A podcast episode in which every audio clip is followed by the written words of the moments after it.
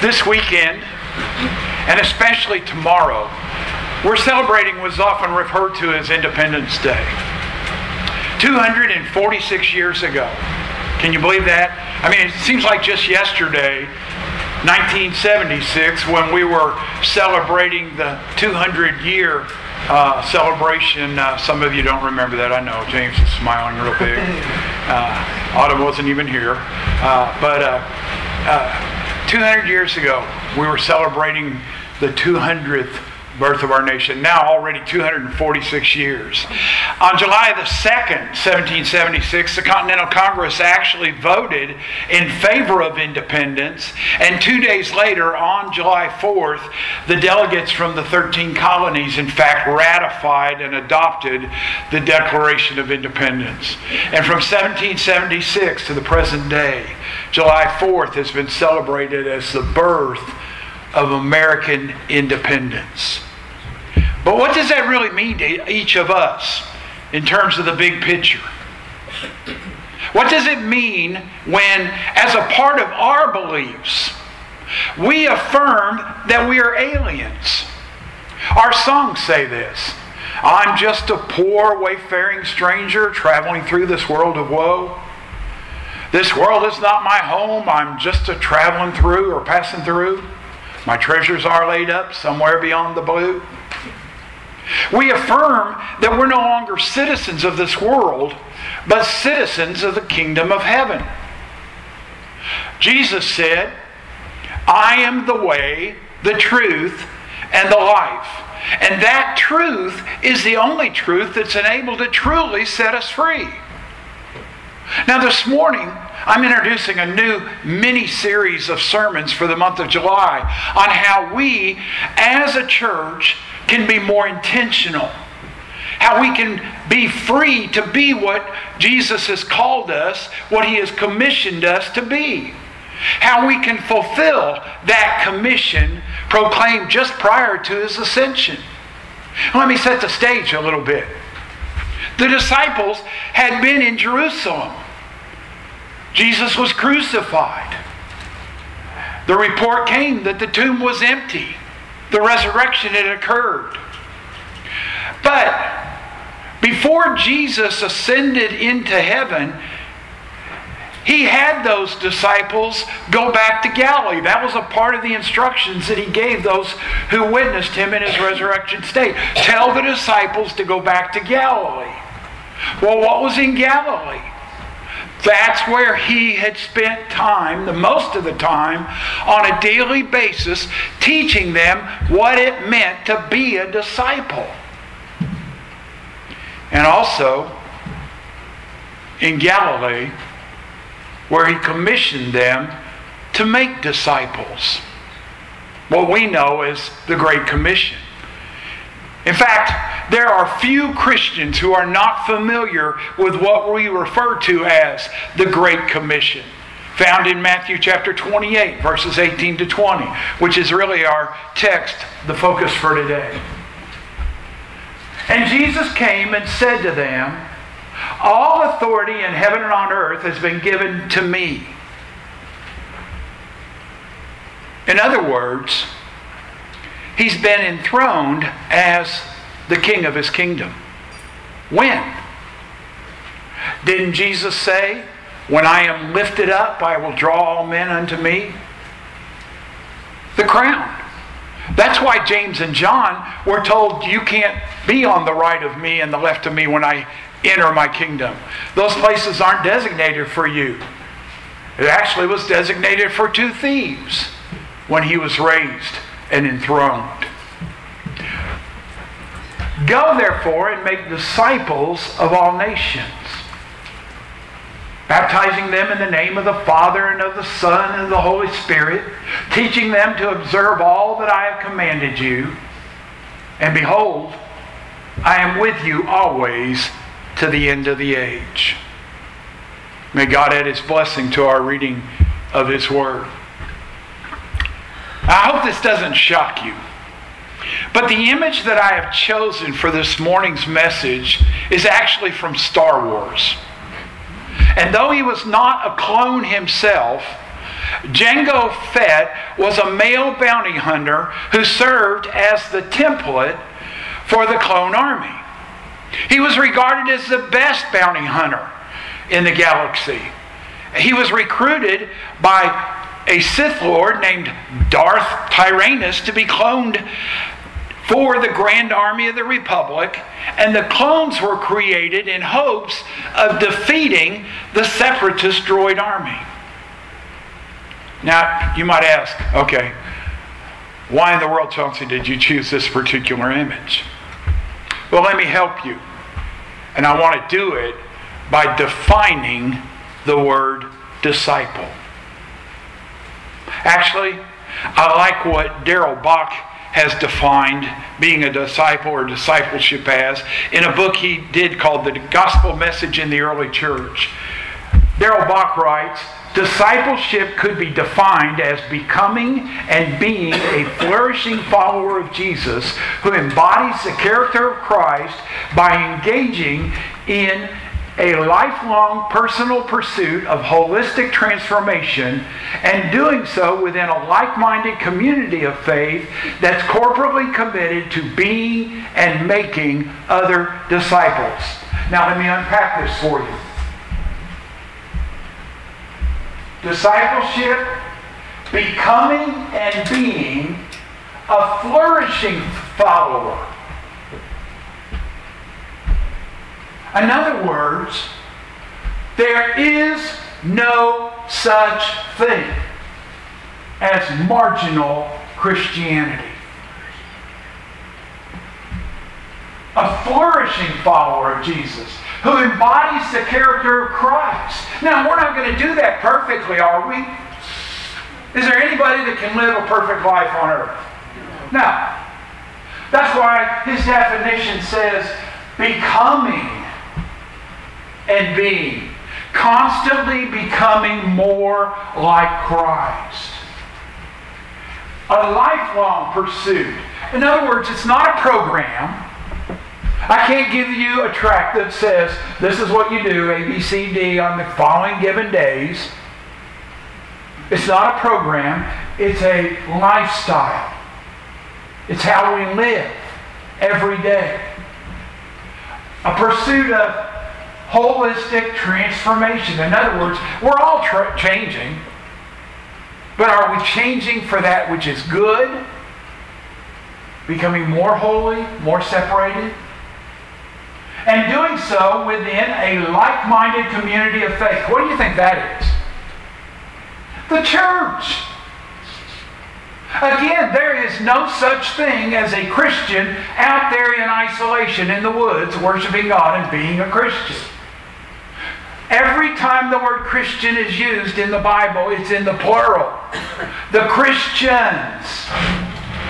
You have to be a part of a body. That's what it means. Being a part of a corporate body of like-minded community of faith that is corporately committed to being and making other disciples. So, you see what it's saying? Basically, it encapsulates what Paul wrote to the Christians at Corinth when he says, Be imitators of me as I am of Christ. And we also saw last Sunday how Paul encouraged the Christians at Thessalonica to imitate us. And later stating that he gave himself as an example to imitate. In other words, be a clone, be a copy of, imitate that which is good. Be an imitator of someone like Paul, who is imitating Christ. The emphasis, of course, is on, on being a copy, imitating that which is good, a good model, a good example.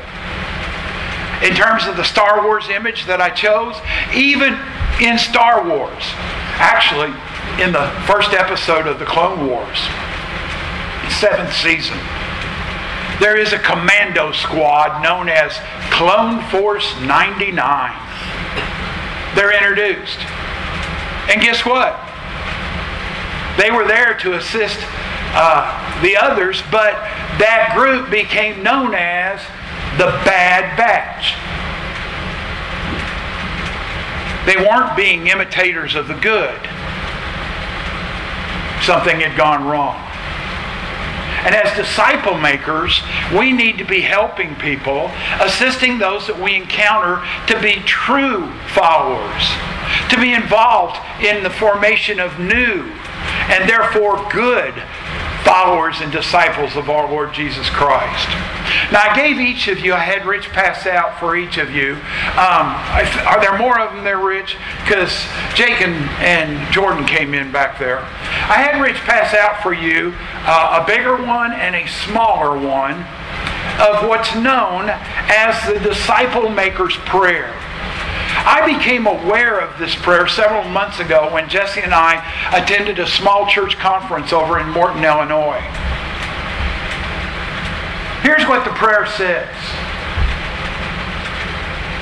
Heavenly Father, thank you for giving me a disciple making way of life in Christ Jesus. In other words, not a program, not a ritual, not religious busy work, but a way of life. As I go through every part of this day, help me to love you and love the people who cross my path, starting with my family. You see where it starts?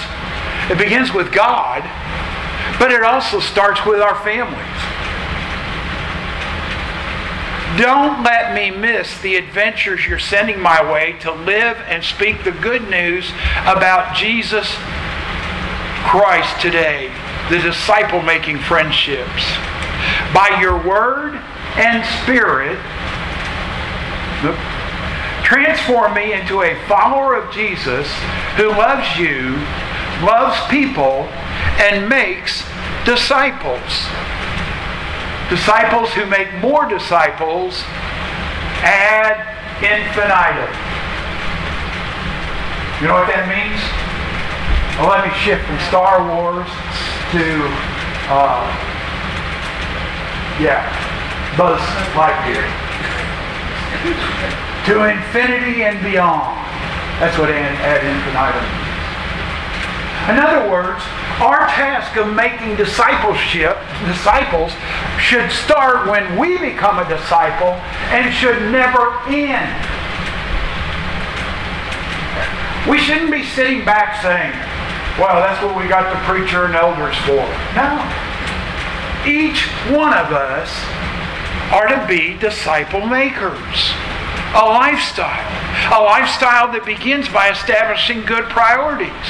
But here's a part of the problem, stated so well by a guy by the name of Robby Gallaty in a book he wrote called Replicate How to Create a Culture of Disciple Making Right Where You Are. He says, contrary to what we see today in many churches, where salvation is essential and discipleship is optional, the first century Christians took Jesus' commission seriously.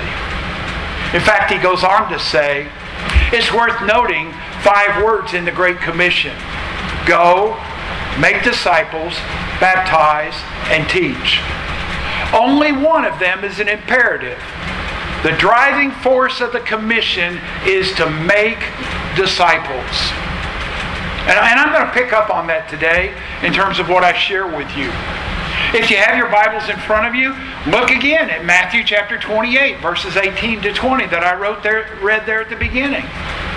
Jesus' commission involves only one imperative.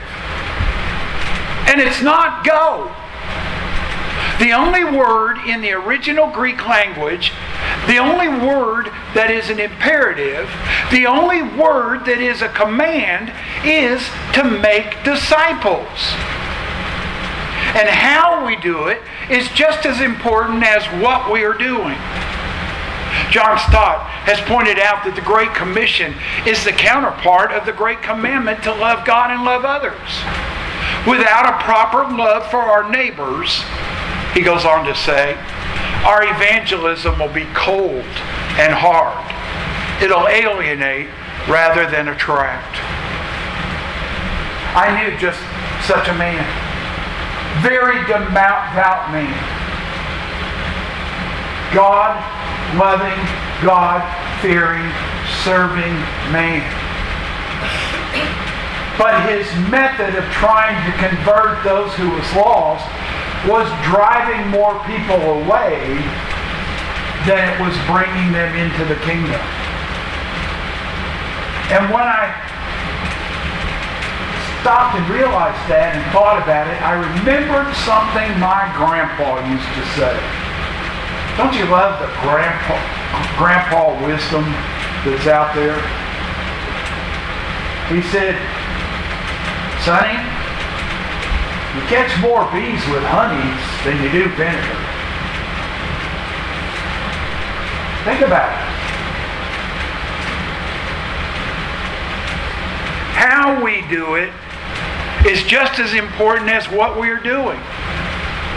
The apostles were not called, nor are we to just elicit or evoke decisions like getting people to sign the back page of a tract called the Roman Road. No, they're called to make disciples. And that's more demanding, more encompassing, a tougher assignment.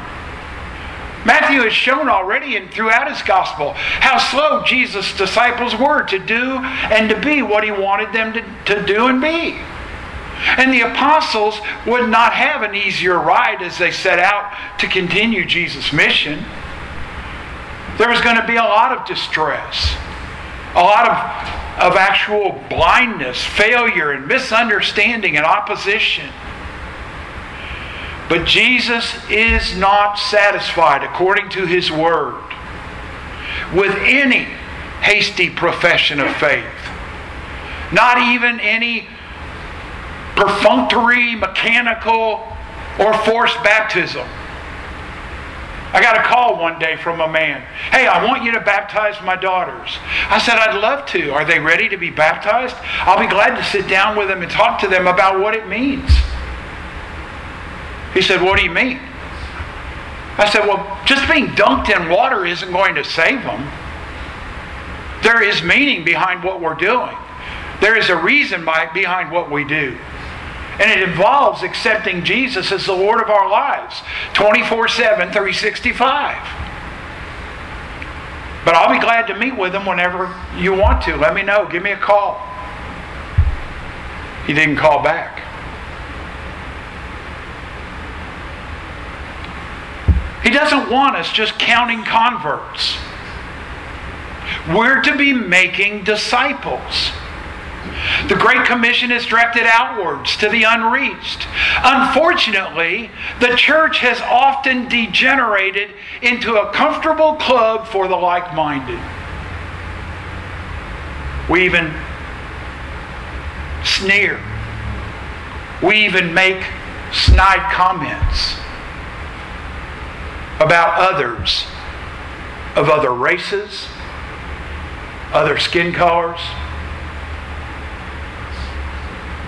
The church has always been called to be a discipling community. Many true followers of Jesus, people intent on becoming and being a flourishing follower of Jesus. That's what he wants. He wants people who want to be more like the character of himself. Those who are pursuing holistic transformation. That's I am so proud of Eric and the work he's doing. Just working with individuals in small groups and one-on-one, saying conversion is the beginning. Now, here's where we need to be going to grow. We've noted that the only command in these verses is the command for us to be making disciples. So, what about the other words? Well, I'm glad you asked. They're what's known as participles. And participles show action being done that is continuous. And the most common way to form a participle is by adding ing to the infinitive. So, to baptize becomes baptizing. To teach becomes teaching. And to go should have become as you are going. Let me give you an example. We have a swimming pool up and running now at camp. I could command the kids, go swim.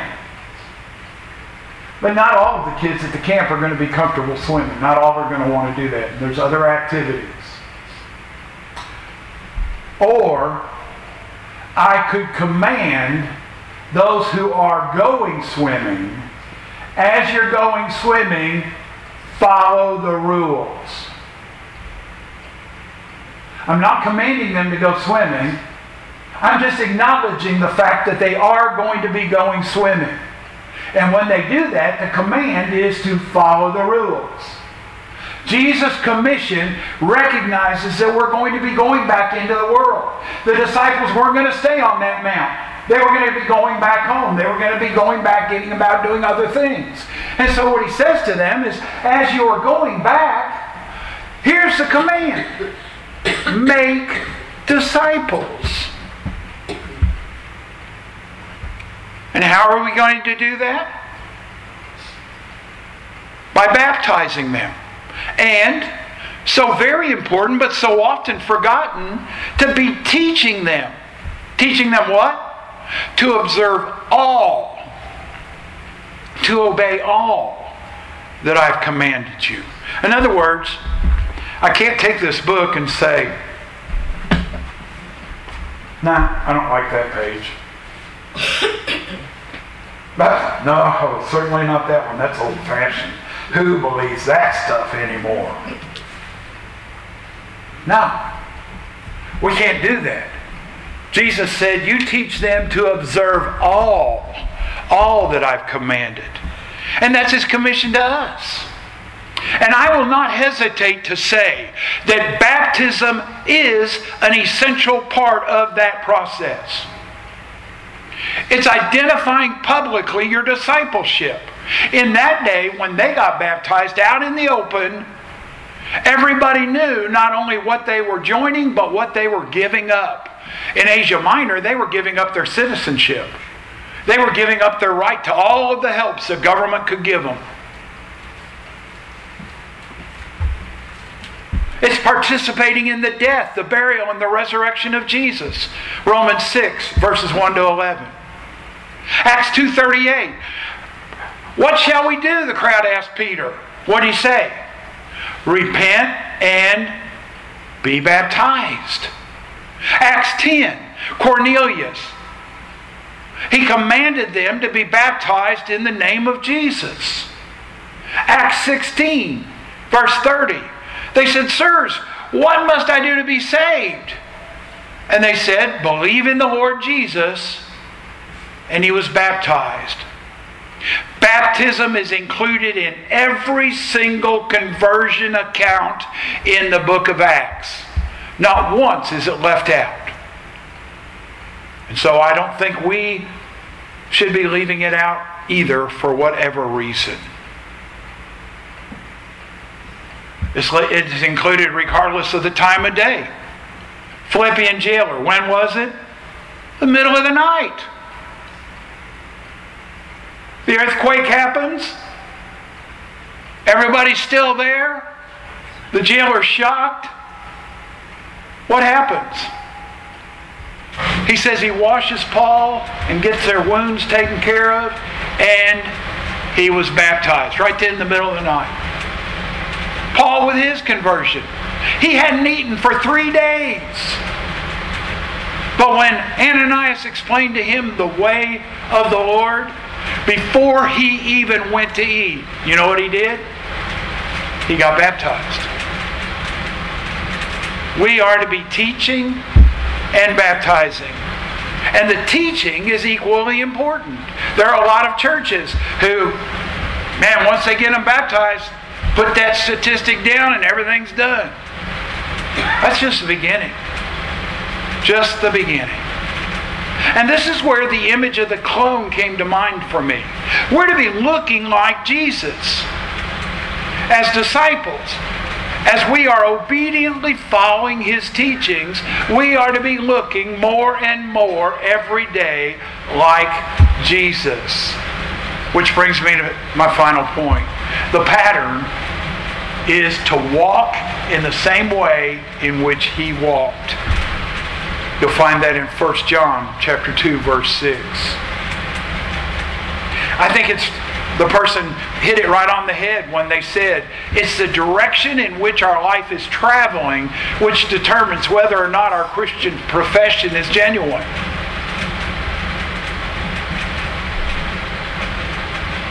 I'm not talking about an individual from this community. So when I say you know who I'm talking about, you make the application to somebody you know and I'm not going to know because I'm not talking about somebody from this community. But every one of us knows somebody who at some point in their life made the decision to be a Christian. But then, shortly after, went all kinds of different directions. Don't worry about ever worshiping. Never hit, never enter the doors of a church anywhere and yet they want to claim they're Christians. A church over in Illinois decided to send out letters to members who hadn't been present for three years. They didn't send them to people who were sick and unable to get out.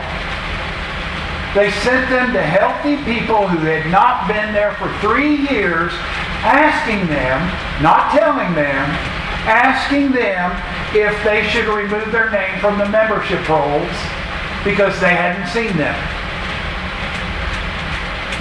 You know what happened? A whole lot of those people got fired up and mad. Why are you going to remove us from the membership rolls? Well, how about because you're not living like you're a member of the kingdom of God? Maybe you've moved your membership somewhere else and we just didn't know it. But you haven't been around for three years. What's that say? You see, the more we obey God's word, the more we open the door for His love to accomplish its purpose in our lives. The test of living in the light is growing in love for God. And the ultimate proof of that is not in heightened emotion during some worship service, though that may well be a, an expression of the reality, but it's evidenced in the daily, detailed, disciplined obedience by which our characters are being transformed into the image of the God we love. And so in the first verses of chapter 2 of 1 John, John highlights three characteristics of a true follower. A person who knows Christ is someone who trusts what Christ did, who does what Christ commands us, and who knows who Christ is. And the third mark of spirituality, being obedient to Christ, includes that we make him the Lord of our lives, both in deed and in our thinking. Jesus himself told his disciples, If you love me, you'll obey what I command. John 14, verse 15. And with many other statements, uh, many of his other statements, uh, it's really not a popular view today, is it? Even among some who want to be called Christians. The very fact that we talk about obedience to God's Word often gets us identified as being just legalists, which is actually symptomatic of a false understanding of the dichotomy of love and law. A disobedient person professing to be a Christian, John says, is a liar. Because such claims are contradicted by their behavior. How can the truth of God be in such a person? You see, being obedient is not legalism, it's love. Don't we often hear people say, well, your actions speak louder than your words? I mean, didn't last week, and I can do it again this week because I have shoes with tongues on again. I shared with you. No matter what I say with my mouth, the two tongues in my shoes outvote my mouth, don't they? If I say, well, I'm doing this and that and that, but then I never go anywhere doing those things, I just make myself out to be a liar. So when John comes to verse 6, he provides a renewed emphasis on our practical walk in everyday life. How did Jesus walk? Certainly in the light with God, due to his perfect obedience to the Heavenly Father's will. He also walked in love toward the crowds of needy, the lost people whom he encountered daily. You see, walking in the light is not only characterized by the absence of sin, but equally important, the presence of love. Those who remain, those who abide in Christ, cannot fail to display the fruit of the Spirit, to be Christ like in character. Paul said, The fruit of the Spirit is love. And I'll stand by this, even though Paul might pull me aside when I get to heaven. But I think when we put our punctuation in, there should be a colon there, not a comma. The fruit of the Spirit is love. How do we recognize love? Joy, peace, patience, kindness, long suffering. Those are all ways of understanding the fruit because in the Paul's words, fruit is singular. He's not saying the fruits of the Spirit. He's saying the fruit, singular, of the Spirit is love. So here's my challenge for us today. As a church, our challenge is to be a disciple making community. To create an atmosphere where wanting to be like Jesus is the norm. I, I, passed those cards out. I bought those cards and, and passed them out and gave them to you because I want you to think about that every single day, sometime during the day. Pull that out and read that prayer and strive to do what that prayer is saying. As individuals, strive to be disciple makers. Take opportunities. On, on Friday, Jesse wanted, after I got my foot checked, Jesse wanted to know if it was okay if she went to Goodwill. I said, oh, sure. No, that wasn't Friday, that was Thursday. My one day this week. So I took her over to Goodwill. Parked the car, sat there for a second, looked over at that McDonald's arch, and I said, I think I need an old man's black coffee. If you're old enough to get that coffee for less money, it's called a senior citizen's coffee. And you can even get refills even though it's cheaper. So I walked over to the McDonald's, or drove over to the McDonald's and got a cup of coffee. And I was still standing there waiting for my coffee when the lady behind me ordered her meal. Her clothes weren't designer clothes but she was clean. She looked old enough to be on a fixed income. I don't know what her socioeconomic status was. But when she ordered her meal, I told the girl behind, how much was that? And she repeated it, and I gave her the money and paid for her meal. And the lady looked at me and she said, you don't have to do that. I said, I know I don't have to do that.